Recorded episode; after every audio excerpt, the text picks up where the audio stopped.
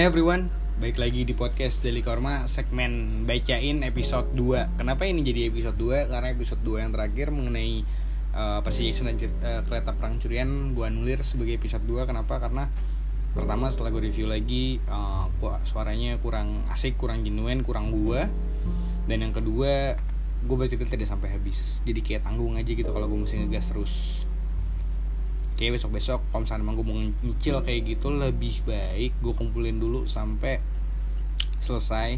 Karena di anchor bisa kok sebenarnya lu sepatas potong sepotong sepotong nambah nambah nambah nambahin. Terus dijadiin satu episode gitu bisa sebenarnya.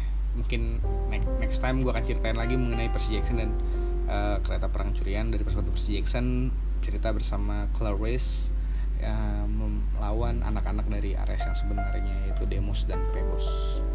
Nah buat sekarang tapi tetap gue akan masih di tema yang sama yaitu uh, untuk episode 2 ini gue khusus untuk Rick Riordan karena di episode pertama gue udah ngasih lo cerita tentang Deadly Hollow versinya J.K. Rowling nah ini gue akan tetap bacain tentang Rick Riordan cuman yang ini adalah gue akan ngebacain karya Rick Riordan yaitu judul buku yang berjudul Camp, Camp Half Blood Confidential Rahasia Perkemahan Blasteran pada Demigod Yunani by Percy Jackson tentu saja yang nulis cerita ini ceritanya. Jadi ada set story yang Percy Jackson buat uh, untuk mendampingi novel-novel inti dari si uh, Percy Jackson the Olympians itu sendiri. Dari selain Percy Jackson and the Olympians juga ada The Heroes of Olympus yang go on terus yaitu sama sampai The, uh, the Trial of Apollo yang kebetulan alhamdulillah gue akhirnya sudah melengkapi semua koleksi itu. Nah, dari semua runtutan cerita-cerita itu dari uh, 15 novel tersebut ada side-side story-nya.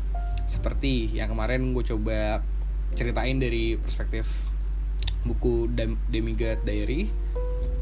Uh, ya, salah satu cerita tentang itu uh, Jason dan kereta perang curian. Nah, kali ini gue akan membacakan Calm Half-Blood Confidential jadi buku untuk para pekemah yang ada di Calm Half-Blood tentu saja yang nulis ceritanya Percy Jackson yang padahal yang nulis tetap Jordan dan kebetulan dalam uh, story ini uh, cerita yang di halaman 20 di halaman 20 di buku Calm Half-Blood Confidential rahasia perkembangan Bastran dan para untuk para demigod ini by Percy Jackson itu ngambil perspektif diceritakan oleh ceritanya uh, terus ini mengambil narasumber dari uh, mentornya yaitu Siren Siron. Siron? Siren? Uh, uh, kisah tentang 34 ribu tahun dan masih berlanjut. Cerita tentang bagaimana awal dari dibangunnya Camp Blood itu sendiri. Ya udah mak bacain dong. Oke. Jadi sekali lagi gue ingatkan ini gue ngambil dari perspektif yang uh, yaitu Siren Centaurus atau mentornya si Percy Jackson. Dan gue santai aja ya sambil rokok dan sambil minum juga.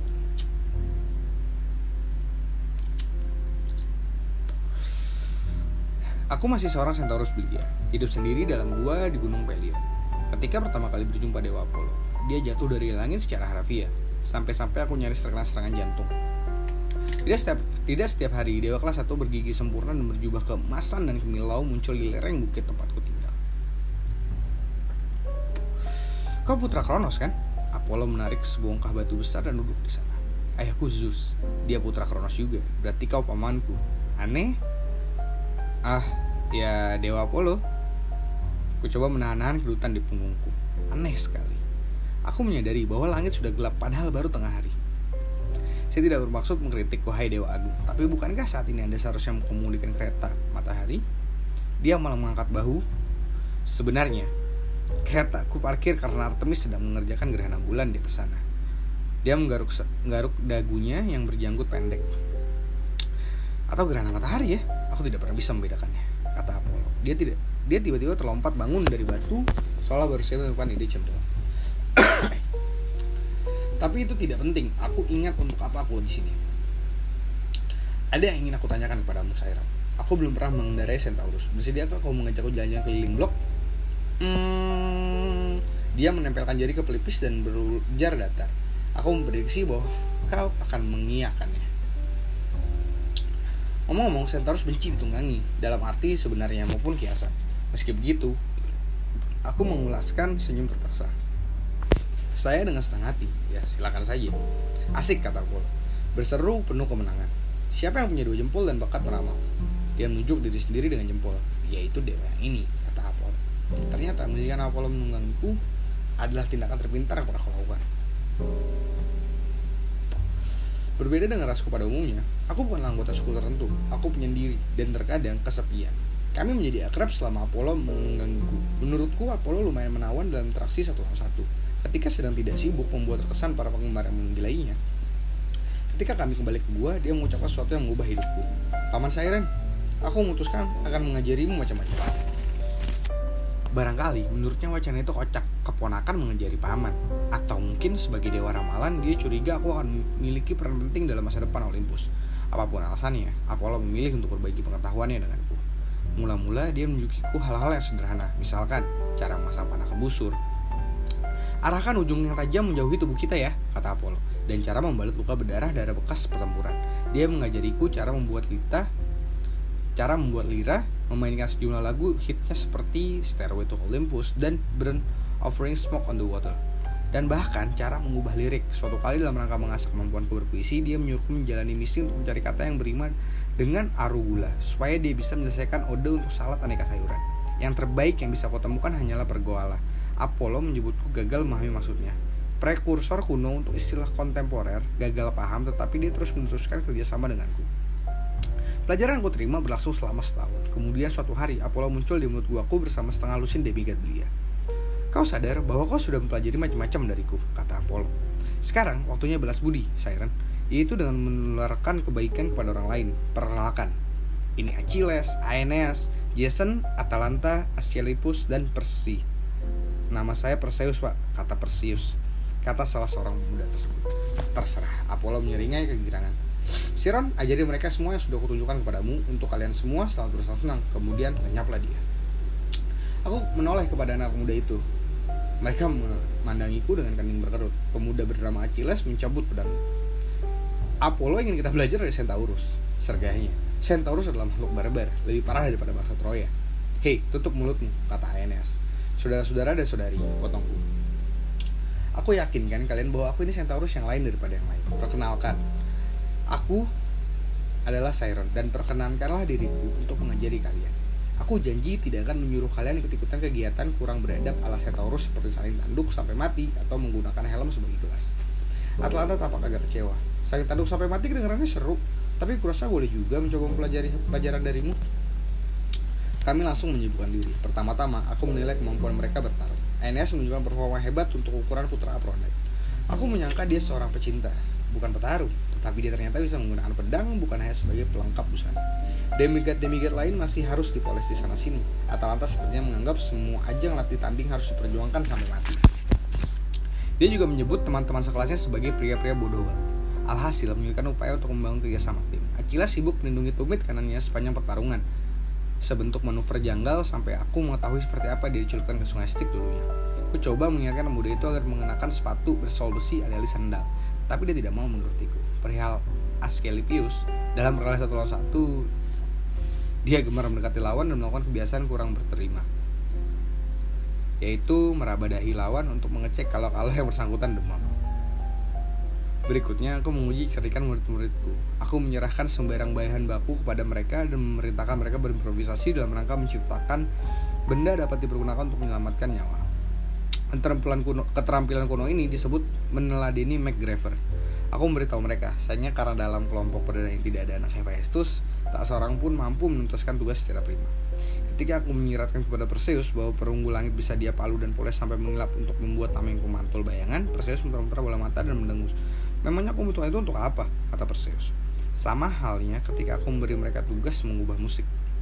Sebagian besar gagal, hanya karangan Jason yang relatif gampang diingat. Ritme duk-duk plok, seturut jejak langkah dan tepukan tangan yang demikian membakar semangat. Sampai-sampai kami gunakan untuk irama pengiring menjelang pertarung. Atau kalian masih bisa mendengar ritme duk-duk plok tersebut, tersebut digunakan dalam kompetisi atletik masa kini beserta yel-yel. We will, we will rock you. Sudah jelas bahwa para demigod perlu banyak belajar. Namun aku tidak keberatan. Selagi kami menyanyi bersama di api unggun Pada malam pertama itu aku merasa akhirnya telah menemukan suku kaumku. Aku mengajari semua yang aku ketahui kepada keenam demigod tersebut. Lalu kelepas mereka ke dunia untuk memenuhi takdir sebagai pahlawan. Atlanta yang serba bisa memperoleh ketena ketenaran sebagai pelari cepat, pemburu dengan bidikan yang jitu dan satu-satunya argonaut perempuan. Jason dan awak kapalnya menjadi legenda karena berhasil merebut bulu domba emas dan menjajah petualangan-petualangan yang mengesankan masyarakat sepanjang pelajaran mereka. Achilles dan Aeneas bertarung di kubu berlawanan dalam perang Troya. Bocoran mengenai kisah kisah itu, Achilles dan Yunani menang, tetapi Achilles tewas ketika lupa melindungi tubuhnya. Perseus mendapati bahwa tameng pemantul bayangan ternyata bermanfaat, yaitu ketika dia menghadapi Gorgon berkepala ular, sedangkan Asclepius menjadi tokoh medis terhebat dalam sejarah kuno. Prestasi heroik mereka senantiasa hidup dalam pandangan manusia fana sampai hari ini. Jadi aku pasti sudah bertindak benar. Setelah itu, semakin banyak saja demigod yang rutin datang ke Gunung Pelion dan aku melatih mereka semua. Kabar mengenai kesuksesanku menyebar ketika guaku tidak cukup lagi untuk menampung semua murid. Aku membangun fasilitas pemusatan latihan tiada duanya di kaki Gunung Olympus. Aku menamainya perkemahan blasteran atau Camp Blood. Karena tempat tersebut bertujuan melatih anak-anak setengah manusia setengah dewa. Aku juga membukakan pintu untuk banyak spesies lain seperti satir, pegasus, dan harpy. Satir datang berombongan sambil membawa surat ini dari Apollo isi suratnya adalah aku memprediksi bahwa pada masa mendatang Miga tidak akan bisa lagi menemukan sendiri perkembangan blasteran. Dunia semata-mata terlampau besar, berpenduduk terlampau banyak dan terlampau berbahaya. Ketika masa itu tiba, utuslah Satir untuk melacak calon muridmu. Satir bisa menemukan apa saja. Mereka baru-baru ini menemukan sekolah sapi yang Hermes curi dariku. Padahal aku sendiri tidak bisa menemukannya. Percayalah kepadaku, kau membutuhkan pencari dan mereka lah kambing yang cocok untuk pekerjaan tersebut. Perkemahan blasteran awalnya bersahaja, hanya arena terbuka untuk latihan bertarung lapangan untuk rapat dan bersantap, serta bangunan batu besar yang untuk asperama. Bangunan tersebut menimbulkan kesan mendalam pada diri setidaknya seorang pengema yang berseru. Nah, itu baru rumah besar ketika dia melihatnya. Nama itu menempel dan sejak saat itu markas kami disebut rumah besar atau big house. Para demigod mulai tinggal bersama di rumah besar, tetapi karena tiap tahun semakin banyak pengema yang datang, bangunan menjadi penuh dan sesak. Perkelahian meruyak, demigod sepertinya bukan saja mewarisi bakat dari orang tua dewata mereka, melainkan juga rivalitas antar dewa. Demi melestarikan kedamaian, aku membagi-bagi mereka sesuai sekeluarga dan menyuruh mereka mendesain serta membangun pondok untuk memulihkan mampu dewata mereka masing-masing.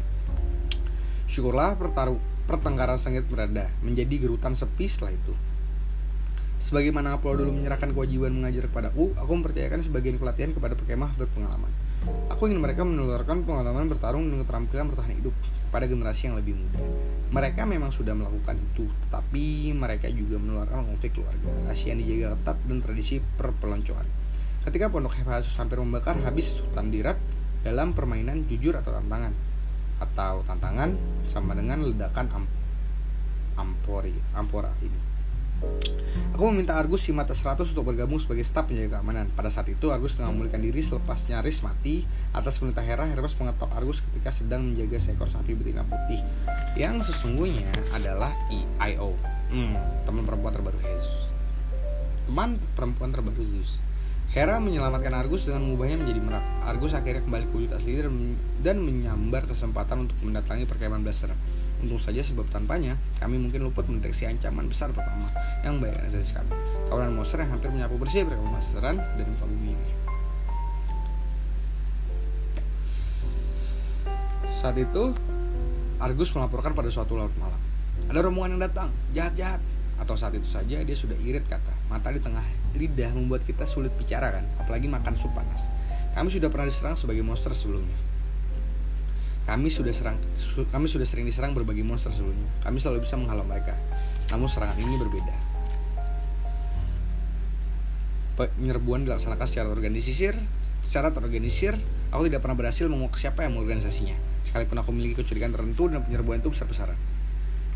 Ratusan monster jahat-jahat betul.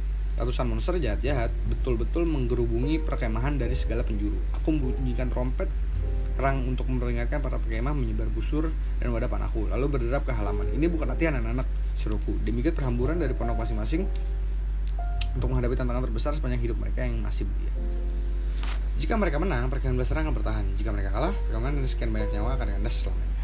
Pertarungan menggila semalam. Demigod bertarung dengan berani dan terampil, menghabisi monster dengan pedang, ombak tanah, dan lain. Namun kami kalah jumlah. Khawatir perkemahan Basran akan binasa.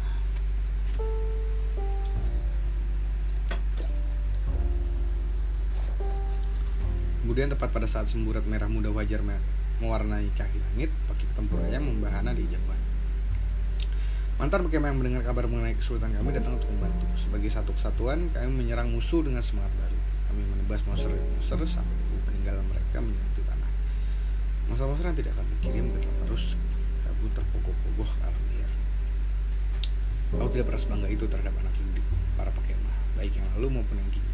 Kau juga tidak pernah semalu itu akan diriku sendiri. Jadi, begini.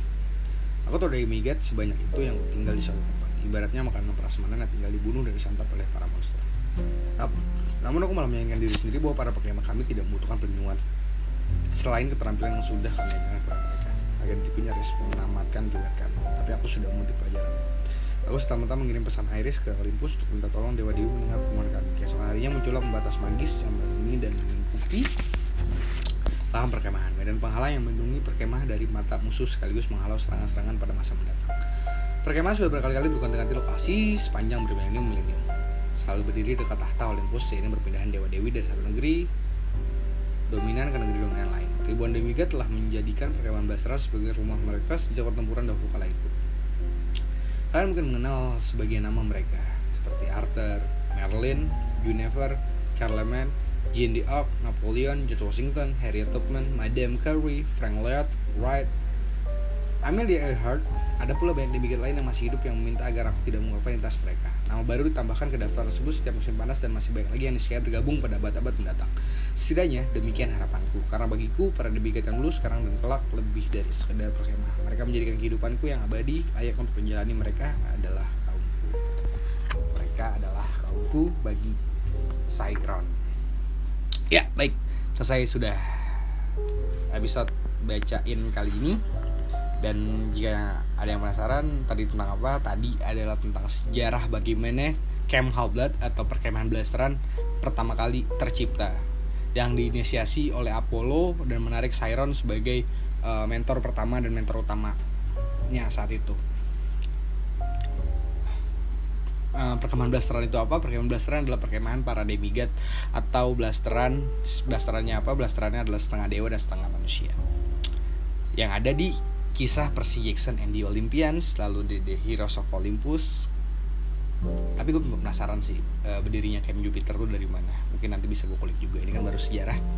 Berdirinya Camp Half Blood baik uh, kayaknya terima kasih yang udah denger. Segitu dulu dibacain episode 2 ini. Gue Korma pamit. Ca ca ca bye